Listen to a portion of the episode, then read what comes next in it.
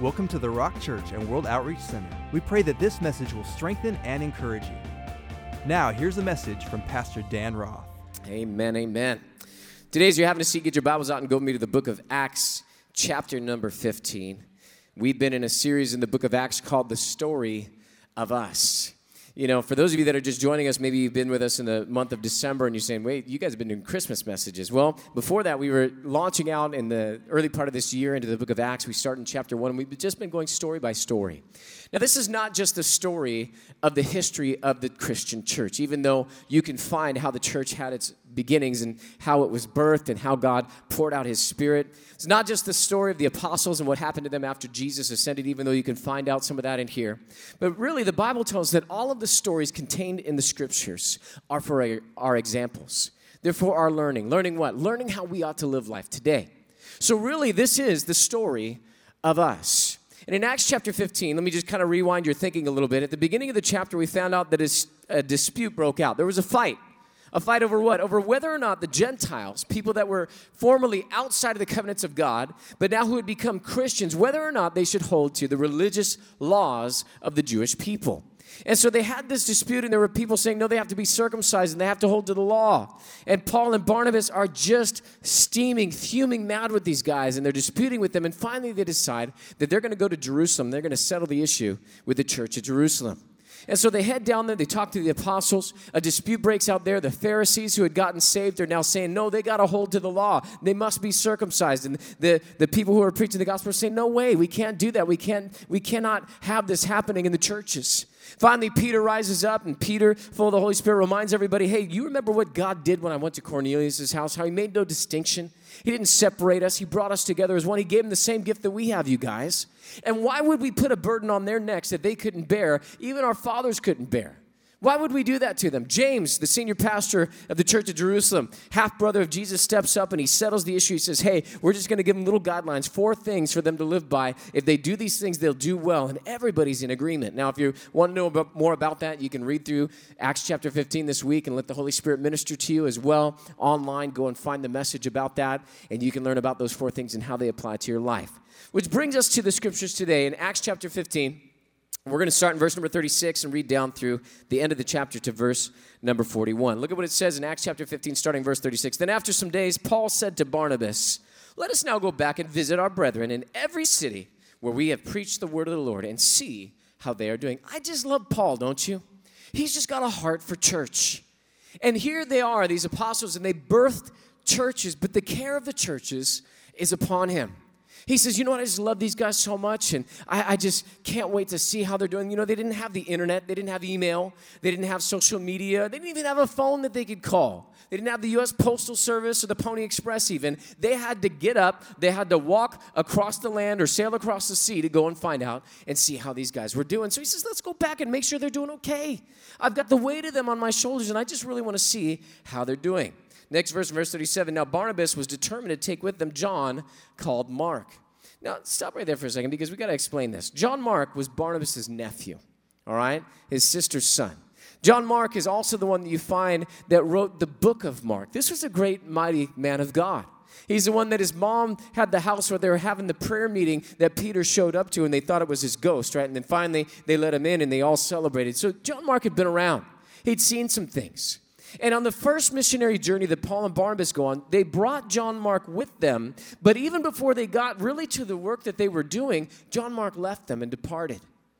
And it really doesn't say too much about it at the time, but now here Barnabas says, Hey, Paul, great idea. I'll get Mark. Now let's see how Paul responded to that in the next verse.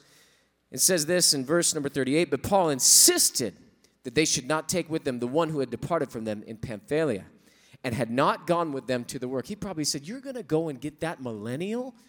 The kid just sits around all day. He doesn't want to work. Not millennials, do not get offended at that. If it was years ago, I'd have said the Gen Xers, or years before that, I'd have said the boomers, all right? It's all the same. We all had these same problems when we were that age, all right? It's okay. We, we learn, we grow, and we change, and things happen, right? But here he insisted they should not take with them the one who departed from them in Pamphylia and had not gone with them to the work. Next verse, verse number 39. Then the contention became so sharp that they parted from one another. And so Barnabas took Mark and sailed to Cyprus, but Paul chose Silas and departed, being commended by the brethren to the grace of God. Verse 41 And he went through Syria and Cilicia, strengthening the churches. How sad, how awful, how wrong these two great men, these apostles, couldn't work it out. And so what did they do? They separate and they divide. No doubt Paul was thinking that John Mark could not be trusted. He didn't want to do the hard work or suffer for the sake of the gospel. So, why should he share in the joy of visiting the churches or receiving the fruit of their labors? Words like quitter and deserter probably flew out of his mouth during the argument. Maybe he was quoting the scriptures in the Old Testament, Proverbs 25 19. Confidence in an unfaithful man in a time of trouble is like a broken tooth or a foot out of joint. He probably said, You know, Mark's like my sprained ankle. I cannot walk on him. I can't put any weight on him. He'll squeal, he'll cry, and he'll run back to mama. Or maybe he might have taken a quote from one of James's uh, preaching sermons that he might have heard in James chapter 1 8 in the old King James Version. It says, A double minded man is unstable in all of his ways. We can't take him with us, Barnabas. He's got two minds. He's got one for the work and one for himself. He doesn't want to work, he doesn't want to go. We can't take him with us. He's unstable. Paul had the right to be angry, he even had a right to voice his opinion. But how could the great apostle, and the great encourager Barnabas, because that's what his name means, is son of encouragement. How could the great apostle and the great encourager get into such a scuffle that these two men who had contended for the gospel and suffered together now contend with one another and separate from each other? How could that be? How could that happen? It's a pretty sad story, isn't it? Pretty awful story. And if the story ended right there, I'd be pretty sad. In fact, I probably wouldn't be preaching this message to you today. Because if there's no hope for these apostles, I mean, these guys had special relationships with God. Paul had seen Jesus, knocked him down on the road to Damascus. I haven't seen Jesus, I haven't had that experience, and yet, is there any hope for me? But thank God the story doesn't end there. Because as God does, He redeems the bad situation, and the end is greater than the beginning. How do I know that? Because if you read on in the Bible, even though you never find Barnabas' name again in the book of Acts, you'll find his name in the letters that Paul wrote to the churches. And Paul continues to honor and to elevate Barnabas as an apostle and validate his ministry. But not only that, Paul actually talks about John Mark as well.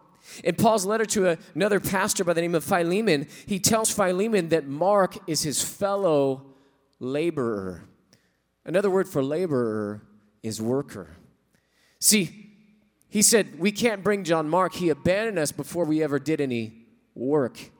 But now here he says that John Mark is a fellow. He lifts him up to the same level as himself. John Mark is a fellow laborer. John Mark is a worker. In fact, in the book of Second Timothy, these are Paul's last words to his young protege, Timothy. He's giving him basically his final instruction, and says in Second Timothy chapter 4, verse number 11, only Luke is with me. Get, oh wait, What's that name right there? Come on, help me out. Help me preach this sermon today. What's that name right there? Oh, maybe online they can shout it louder than the people here live. Maybe you can type it in all caps in the comments section right now. What is that name right there? Get who? Get Mark. Wait, I thought you didn't want him, Paul. I thought you wanted to keep him away. We can't bring that guy with us. He abandoned us before we did any work. But now he says, Get Mark and bring him with you, for he is useful to me for ministry. Wow. This man who had been cast out, this young man who was looked down upon, is now elevated and brought along. Why? Because he's useful to Paul for ministry. See, the situation was redeemed when God worked it all out in the end. God has a way of redeeming all things back to himself. And we can work with the grace of God that's in our lives. Some of you guys had a terrible year. Some of you guys might have lost jobs this year. Some of you guys maybe lost not the job, but the income that you had in the job. It was steady, but now all of a sudden everything's shutting down and the accounts that you had kind of dried up and fizzled out, and you've had to make some changes in your life. Some of you guys might have lost your home because of that. Some of you guys during this time, your family got depressed, and maybe your kids went south. You found out that there were anger and tensions flaring up in the home, and there was division now. Some of you guys might have lost your marriage in this season, in this time and you're kind of reeling and wondering what's going on and what's happening, and you're in the middle of a bad situation. Some of you guys lost, lost loved ones. Some of you guys are angry over losing freedom. Some of you guys are losing your mind over what you see in the political scene or the social scene or the different things that have taken place throughout the year. And you're looking at this life, you're looking at the place that you're in right now, and you're praying to God, you're saying, Can 2020 just and I can't take any more of this. Can we just hurry up and get to 2021? And yet, today, I believe that if you're in the middle of a bad situation, if you're in the middle of a storm, and you're looking around and you don't see any end to it just yet, hold on and hold on to God because God will take your situation, He will redeem it, He will renew it, and He will bring you through it. And there is a God side of these things, but there's also a man side of these things. And we are to work with the grace of God, the Bible says. So if we're going to work with God on how to redeem these situations, obviously they didn't do nothing. There was something that took place to take this young man, John Mark, from the place where he was to the place where he could be with God. So, how do we redeem bad situations? How do we redeem bad situations? First thing is this is make use of encouragement. We need to make use of encouragement. Did you know this is one of the greatest tools that you have in your tool belt is encouragement? Maybe you need to be encouraged. You know, the Holy Spirit is the encourager, He's the helper. He will lift you up, He will bring you up, He will build you up. But as well, there are people around you who want to encourage you, people who will be a Barnabas in your life. Maybe it's an SPT, maybe it's a small group leader. Maybe it's one of the men's ministry leaders or one of the women's ministry small group leaders, one of the city circle leaders that will encourage you and help you. Because I see in the Word of God that apparently whatever Barnabas did with Mark worked. You know that Barnabas was the same one that went and got a hold of Paul, right? when he was Saul, he was a terrorist, terrorizing the church. Jesus shows up. Ananias comes along, prays for him. The scales fall from his eyes. He's full of the Holy Spirit. And he goes out and he tries to preach, and it just falls flat. The church separates from Paul. They don't know what to think of him. But Barnabas steps up and he goes and he gets Paul by the hand and he brings him to the apostles. And he says, He preached boldly for the name of Jesus. We need to welcome him. We need to train him up. We need to believe in him. Paul, you can do it. Listen, doesn't matter what happened in your past. What matters is your future with God. Come on, you go ahead and preach. Barnabas raised him up. He pushed him forward in the ministry. He went and just encouraged him and exhorted him, and Paul became the man that he is. We would not have the scriptures that we have. We would not have the stories that we have. Paul would not have been used of God the way that he was unless Barnabas had stepped in and was used of God the way that he was. See, we all need someone in our life to lift us up. And so Barnabas did what Barnabas did. Barnabas was an encourager, and so he takes John Mark and he says, John Mark, don't worry about what Paul said about you. Listen, that one thing, he'll change. Just give him some time. He'll settle down. He's passionate. I mean, come on, this is how the guy is. I know him. He's wonderful. He's loving. He's great. But he was just a little bit mad about the fact that you left. Listen, you can make it, kid. Keep going. You're not going to abandon the work this time. You're going to make it all the way through this journey. It's going to be great. Watch and see what God does in your life. Keep hanging around, Mark. Keep going, Mark. You can do it, Mark. And because Barnabas encouraged this young man, the one who was thought to be useless now becomes useful for the ministry of Paul. What happened to make that work? It was simple encouragement. First Thessalonians chapter 5, verse number 14. I'm going to read it to you in the New International Version. You're welcome to read along in whatever translation that you have with you. And look at what it says. It says, And we urge you, brothers and sisters, warn those who are idle and disruptive. You know, encouragement comes in more than one, one form and one fashion, right? It's not just, hey, boy, you can do it. No, there's sometimes that people need to be warned. That's an encouraging thing. You're instilling something inside of them that they need. If you see somebody that was once active in the things of God and they stop and they're stagnant, hey, hey, let me warn you, you keep doing that, it's not going to be good. Because the first step to backsliding is standing still. You need to get moving with the things of God. You need to get back in the Word. You need to get back in prayer. Hey, you used to be serving. It's okay to take a break. We don't want you to burn out. But listen, after you get refreshed and filled back up, it's time to pour out again. Time for you to get going. Listen, yeah, 2020, there was quarantine, the things were stopping, but guess what? It's time. It's time to get back. It's time to get going. It's time to stir yourself up. It's time to fan into the flame the gift that God has in your life. If you're idle, you need to be warned. Stop it. Let's get going with the things of God. But not only idle, but look at this disruptive. People start making problems. People start dividing people in the church. People go out there and they make the gospel of ill repute because of their lifestyle. We need to warn those people hey, you better watch yourself. Because whatever you sow, you shall reap. And God is not mocked, the Bible says. Don't think that you can just mess around with God and call it grace and think that it's all going to be okay. No, no, no, no, no, no, no, no, no. We will all give an account when we stand before God. And some of our works will be burned up, even though we may escape us through the fire. But we need to tremble at the word of God. We need to fear the Lord God. And if you're being disrupted, you better knock it off.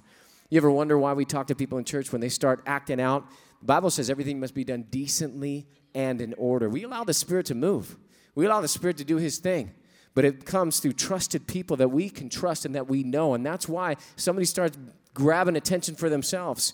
We're not letting it go there. It has to be on God. And that's what we do. We warn those that are disruptive, encourage the disheartened. People will get discouraged.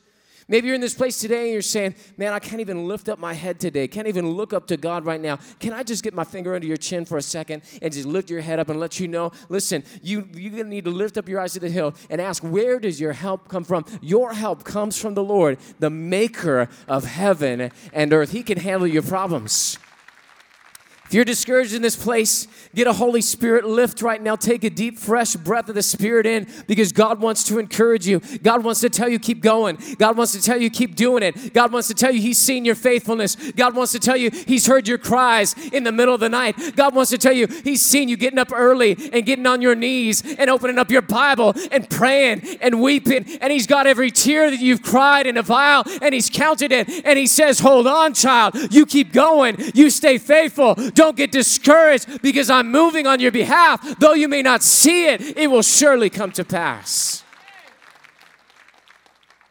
Then he says, Help the weak. Help the weak. Uh, about my kids, you know, as kids get older, no one told me this. As they get older, the presents get more expensive. Here I am thinking, man, this is great. They're not wanting as many toys, you know? It's less presents, less money. Oh no, the presents get bigger and more expensive as they get older. And so uh, my kids are getting to that age, and, and toys are not the thing anymore. And so I'm trying to think, how can I get them off video games and get them active and that sort of thing? So we, we thought we'd get them a, a foosball table, you know? It's kind of fun. And so we bought them a foosball table, and it came in this big box. And I, you know, lugged it up inside the house. I had a dolly and all that kind of stuff, brought it up inside the house, leaned it up against the wall. And so yesterday, when I was leaving for the church service, um, Pastor Jessica asked me, she said, Hey, are you guys going to put that together today? I said, Yeah, when I get home, I'll, we'll put it together. And so she's like, All right, cool. And my son Micah, he comes up and he's like, I'll do it, Dad. I was like, Boy, you cannot lift that box. And he goes, Watch. And he grabs the straps that you're not supposed to grab because they'll snap and it'll fall on your foot and crush your toes. You know what I mean? So he grabs it and he's like, ah, Dad, I'll, I'll, I'll see you after church. We'll do it together. And so what happened? Yesterday when I came home, you grab that side, I'll grab this side. Okay, lift with your legs, not with your back. Let's get this thing. And then we walked it to where we were putting it together. We put it together, right? So you might have an issue. You might have a problem. You might say, listen, I can't get over this, Pastor. I've been dealing with this same addiction all my life. And listen, if that's where you're at today, can I tell you something? You get that end, I'll get it this end. I'll be praying for you on my end, you be praying on your end. I'll be keeping you accountable on my end, you can be accountable on your end. You might need somebody in this church. Maybe in the new year, you're going to sign up for Breaking Free, and they'll say, Hey, your mentor call once a week. When you call us, we're going to hold you accountable. You get that end, I'll get this end. But I can't forgive. No, you get that end, I'll get this end. Listen, we can carry this thing together. We've got to help the weak. Maybe you're struggling in the natural. Listen, you get your end. You be diligent. You stay after the things of God. Be a wise steward. Bring your tithe. Do what you know to do. Reduce your bills. But guess what? We've got this end. We've got some food waiting for you. We've got some help. We've got diapers. We've got uh, hygiene supplies. We've got things that we can help you. You get that end. We'll get this end. Help the weak. Look at this. Be patient with everyone, especially as you leave church today and there's a jam getting on the 10 freeway. Come on, somebody. Be patient. Be patient with everyone. Our founding pastor, Pastor Jim, has taught us over the years that people will only go as far as they're encouraged. My dad was a great man. He passed this year in April and uh, just had a lot of great accomplishments in his life. He was a genius as far as I'm concerned. The guy was uh, kind of a renaissance man. He was into everything. He was into, he could rebuild car engines. He was into electronics. He could work with computers. In fact, he wrote programs that we're still using for Breaking Free and our FDC out there, software programs. Just brilliant mind. The guy could draw photorealistic pictures. And uh, in fact, he won awards for his artwork. He played music. He taught me how to play guitar, and he was in bands. Actually, was on television at one time playing the slide guitar. And just kind of cool, kind of neat to think about a life that was lived. But I wonder because my grandfather was a mean drunk. Some of you guys know what it's like to have a parent that's mean when they get alcohol in their system. My grandfather wouldn't encourage my dad, he would discourage my dad. And he told him that art and that music, there's no money in that. You just need to get a job like me. My grandfather worked for Pacific Bell. And so my dad got a job with Pac Bell. Eventually, he stayed with that job until it became General Telephone Electric. Then GTE got bought out by Verizon, and eventually, right before they turned into Frontier, my dad retired. And my dad went up the ranks. He worked as a pole monkey, he was down in the manholes, that sort of a thing. He was a cable splicer. But eventually, his work with computers got him elevated into management, and he did a great job. And he retired well. And he left a wonderful inheritance for my brother and I, and my mom's very well taken care of. But I wonder what if? What if my grandfather had said, Hey, you're really gifted at this art stuff. My goodness, uh, look at that picture. Maybe we should get you some lessons in the school. Maybe we should put this into a competition and see where it goes. What if my grandfather had said, Hey, you were on television with your slide guitar?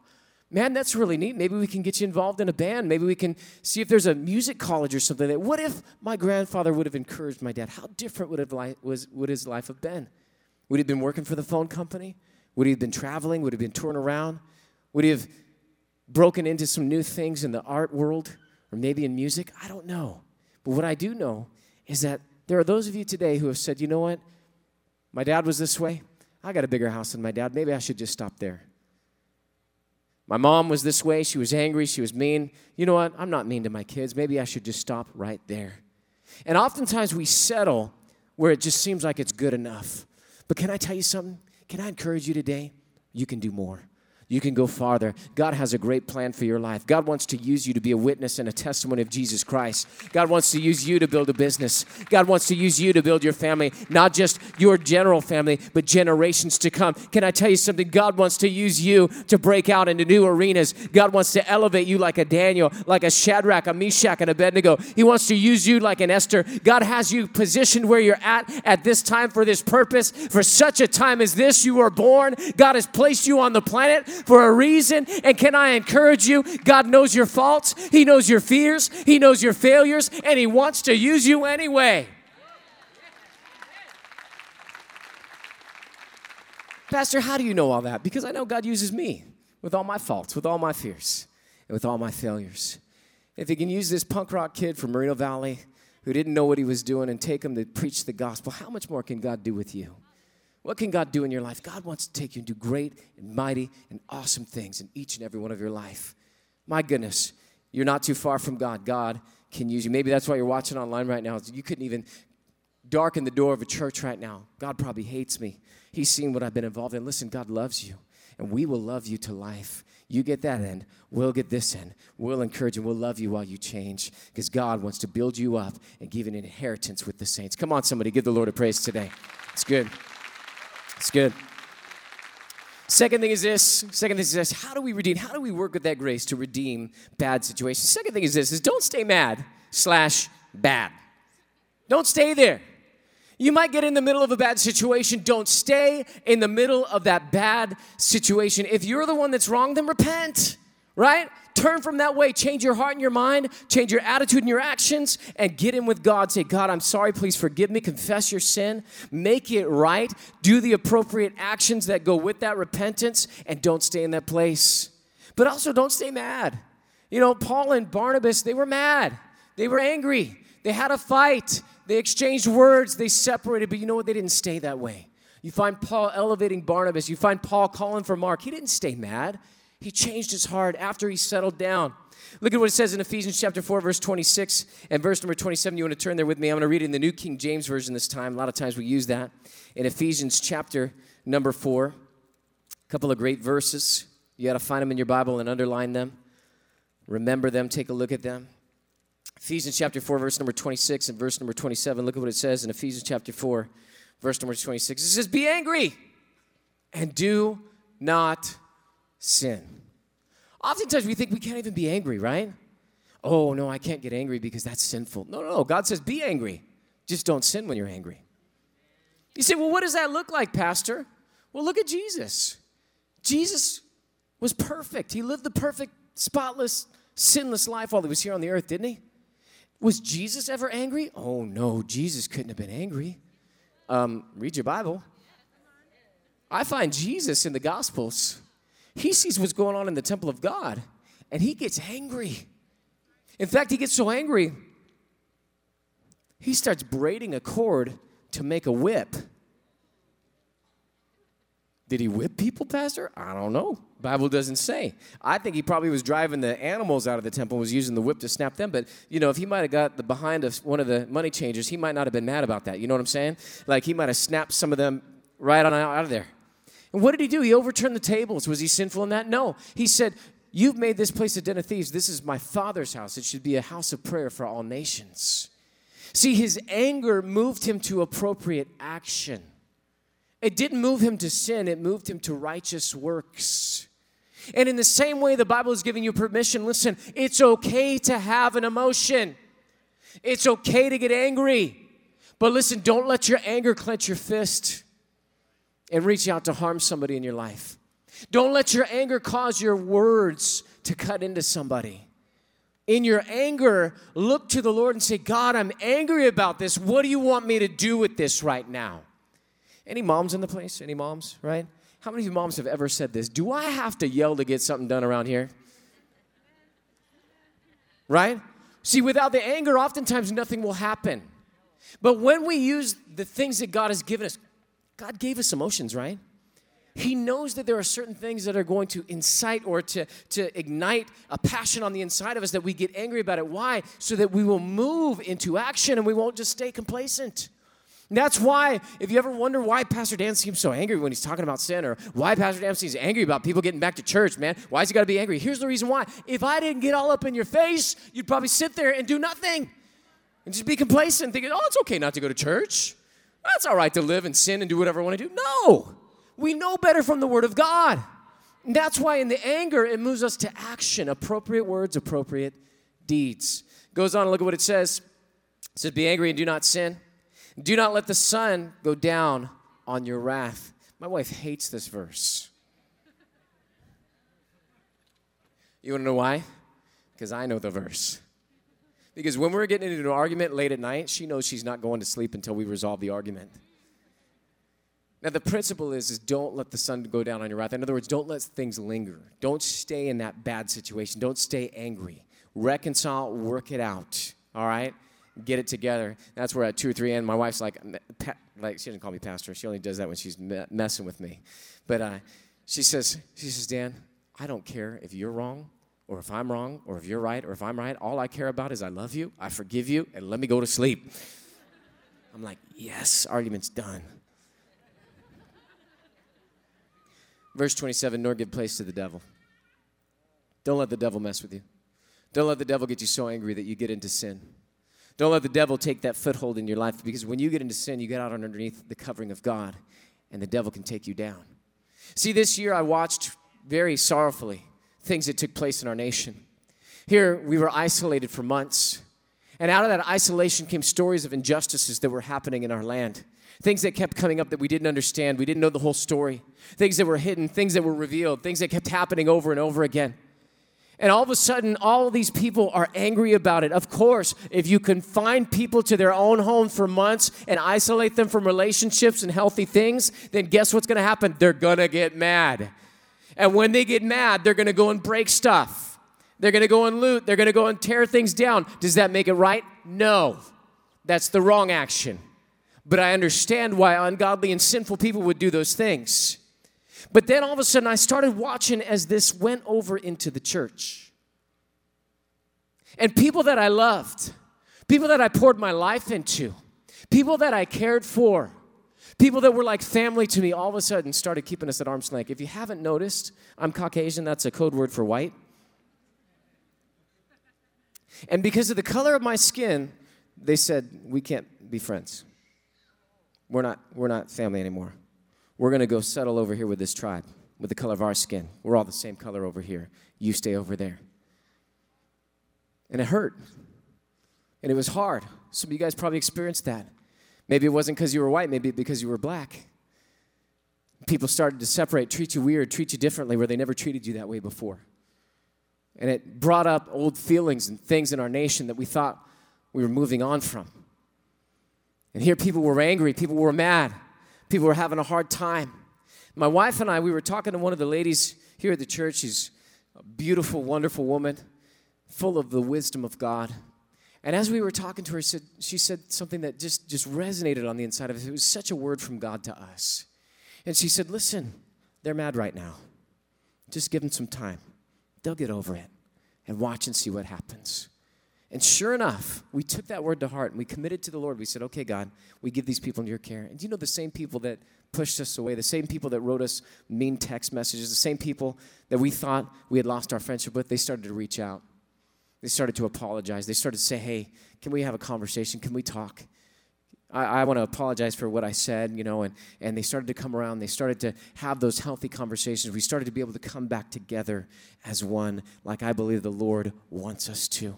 Don't stay in that place of being mad. Don't stay in that place of being divided.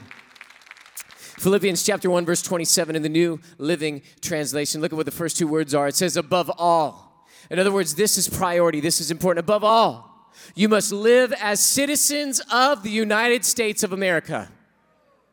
Oh, I'm sorry, is that not what your Bible says? Above all, come on and help me preach this message today. You must live as citizens of what? Of what? Of what? Of heaven.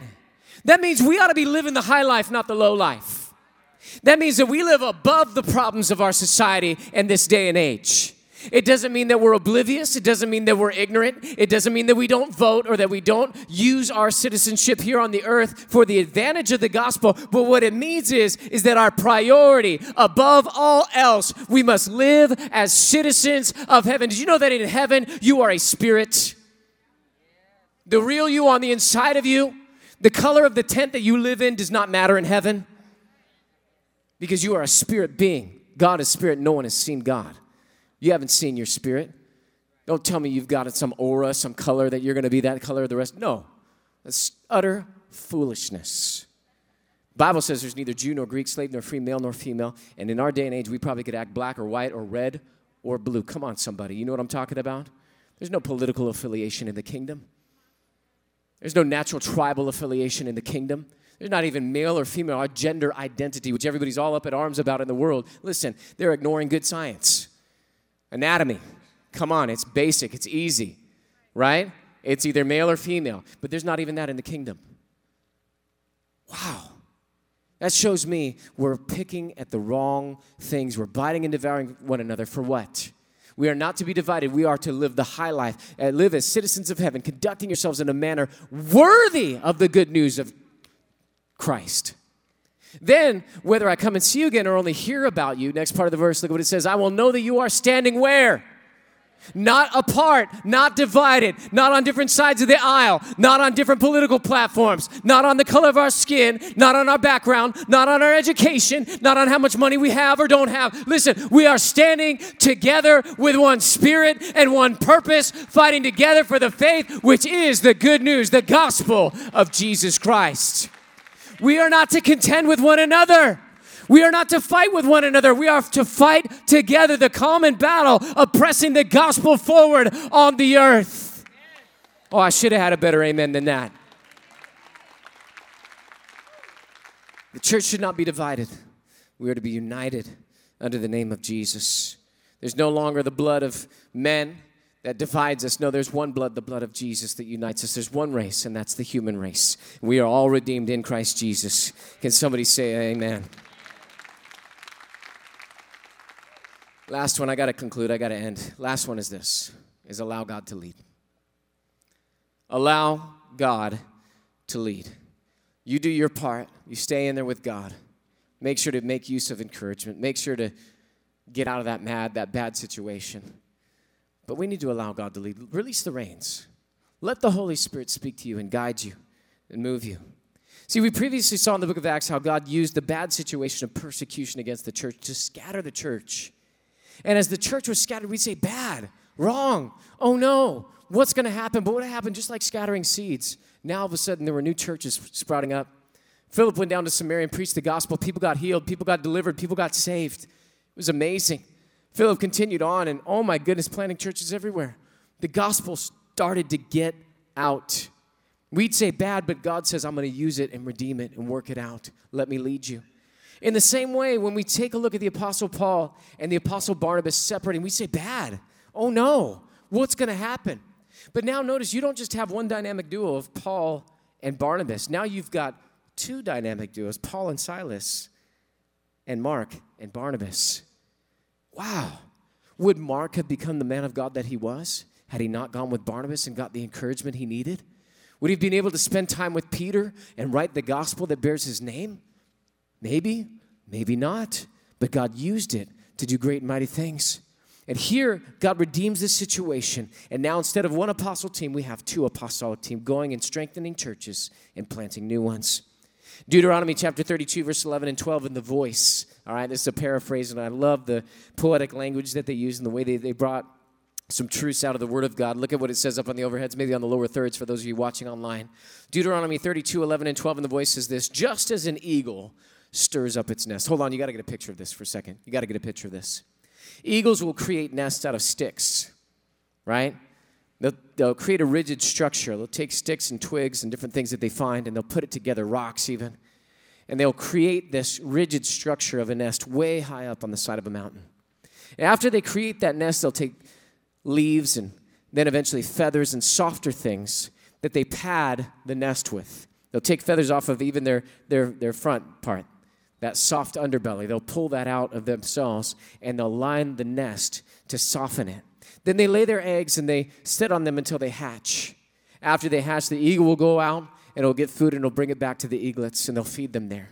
It is a comfortable, warm, soft surrounding. But there comes a time where those little eaglets start to grow up. They start to get big enough that they're able to spread their wings and kind of catch a little bit of the air that's coming up the side of that mountain. They'll start to float up and down, but they always stay in that soft nest. But the eagle knows when it's time because it will start to take its sharp talons and it will start to stir the nest up. It'll start to scratch through the leaves and the down feathers and all of the comfortable surroundings, and it'll stir those twigs and those rocks and those sticks up. So that when the eaglet comes up and it comes down, it goes, Ooh, something poked me in my foot there. When the little eaglet tries to go to sleep at night, man, something was in my back the whole night. And I just, I, I don't know. Can, can somebody help me adjust my neck? It's just, it's wrong. Sitting down to dinner and, oh, oh, wow, what was that? You know, something poked me right there. Oh, whoa, whoa, whoa. Is there not a good place to sit around here anymore? What's going on? Why? Because the eagle knows that it's time for those eaglets to fly. And so the word of God comes along and says, just as an eagle stirs up its nest, encouraging its young to fly, and then hovers over them in case they need help, and spreads its wings and catches them if they fall, and carries them up high on its wings. Oh my goodness. Look at the picture of God. Because the very next part of the verse, verse number 12 says this So the eternal guided Jacob through the wilderness without the help of any foreign God. God does not need the world's help. God does not need the education system's help. He doesn't need the political system's help. God does not need the economy's help. God does not need anything else. He himself knows the way in the wilderness. And today you might have found yourself outside of soft surroundings. Maybe 2019 was a great year and then 2020 hit and you're thinking, my goodness, what is going on? There's not a comfortable place in this whole year. People might have died. People might have gone south. People might have turned their back on you. The job may have handed you the pink slip. You might have had to do more stuff online than you ever dreamt, and that caused eye strain. And now you've got headaches every day, and you're wondering, what's this all about? Maybe old sins came up that you thought that you would overcome, and now all of a sudden you're struggling again and you're battling again, and the surroundings are stirred up and things just don't feel right. Could it be that God is saying, I stirred up the nest, I've started to take you out, I'm pushing you out, I want you to spread your wings, and I want you to fly? Could it be that God is saying, I'll be there to help you and to lift you up? Listen, the Bible says if the righteous fall even seven times, he will get back up again. Why? Because God will see you headed down and God will come and carry you on his wings and lift you up to the heights once again. Because you were not created to crawl on the ground and lick the dust. That's for the serpent. No, you were created to soar. You were created to fly. You were created to accomplish the will of God for your life. God wants to lift you up. God wants to lead you. And if you'll let Him, even through the wilderness that you might be in, God will lead you and bring about good things and redeem those bad situations in your life. In the early 1800s in France, there was a three year old boy named Louis.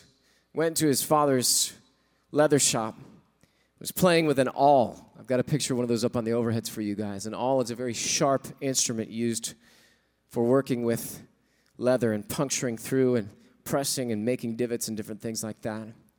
As he was playing with this awl, he injured one of his eyes. And the eye got infected. Within two years, the infection had spread to both of his eyes, and he was completely blind. Louis's parents, having compassion on their son, wanted him to be educated, and they couldn't educate him themselves, and they couldn't educate him at the local school, and so they sent him to a school for the blind. While he was there, he was there for 10 years until the age of 15, and he met somebody who was trying to develop a code system for the military. The code system was very complex. It was working with dots, and it just was too hard to work with, and people couldn't get a hold of it. But Louis saw promise in it, and so he took that system and he started to develop it, probably using an awl and poking dots in the paper to lift it up. And he used that same system, but he simplified it to six dots, each dot representing a letter of the alphabet until finally they had a system of being able to read that people could actually use. 15 years old, he created that system. Many of you guys probably have already guessed his last name. This was Louis Braille. And the system is used even to present day of people learning to read, using that to read books, even the Bible, by the system that this man developed. Could it be that God was going to use the thing that harmed you, the thing that hindered you, the very thing that pierced you? And caused great difficulty and great stress and trial in your life? Could it be that God's going to take that very same thing and redeem it and use it to be the thing that will bring about His word, His triumph, His goodness, and even redemption in your life and in the lives of the people around you? Let's pray together today. Would you bow your heads? Would you close your eyes? Father, we're so grateful. Thank you for your word, Lord. We thank you, God, that you are the Redeemer of all things, God. Lord, no matter how bad it may get around us, the wilderness that we might be walking through presently.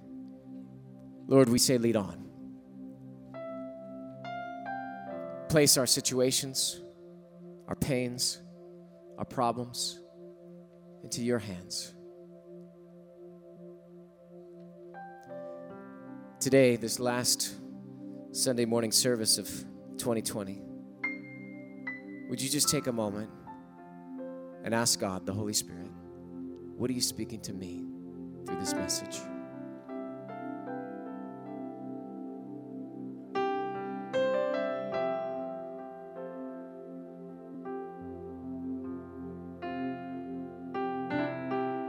Maybe God's speaking words of encouragement to you today. He's telling you you can do it. Keep going. Don't be idle. Maybe He's giving you a scripture. Write it down, look it up.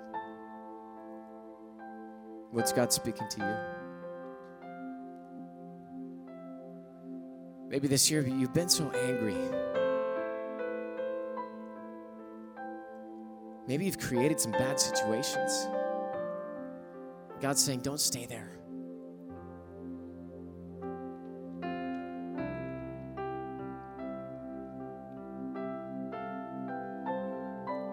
What's God speaking to you?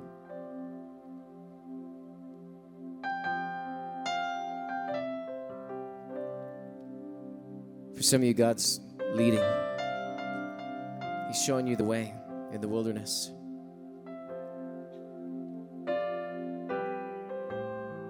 Could be that He's giving you action steps, a plan. Might not look like what you think. Maybe He's telling you to fast in January, telling you how to do it, to seek Him for the next steps. If God's been speaking to you and you haven't written it down yet, write it down. I know if I don't write stuff down, I forget it. Just the other day, we were talking to somebody. I said, write it down. And I noticed they didn't write it down, so I texted it to them. Not trying to be mean. I just know if I don't write stuff down, I forget it.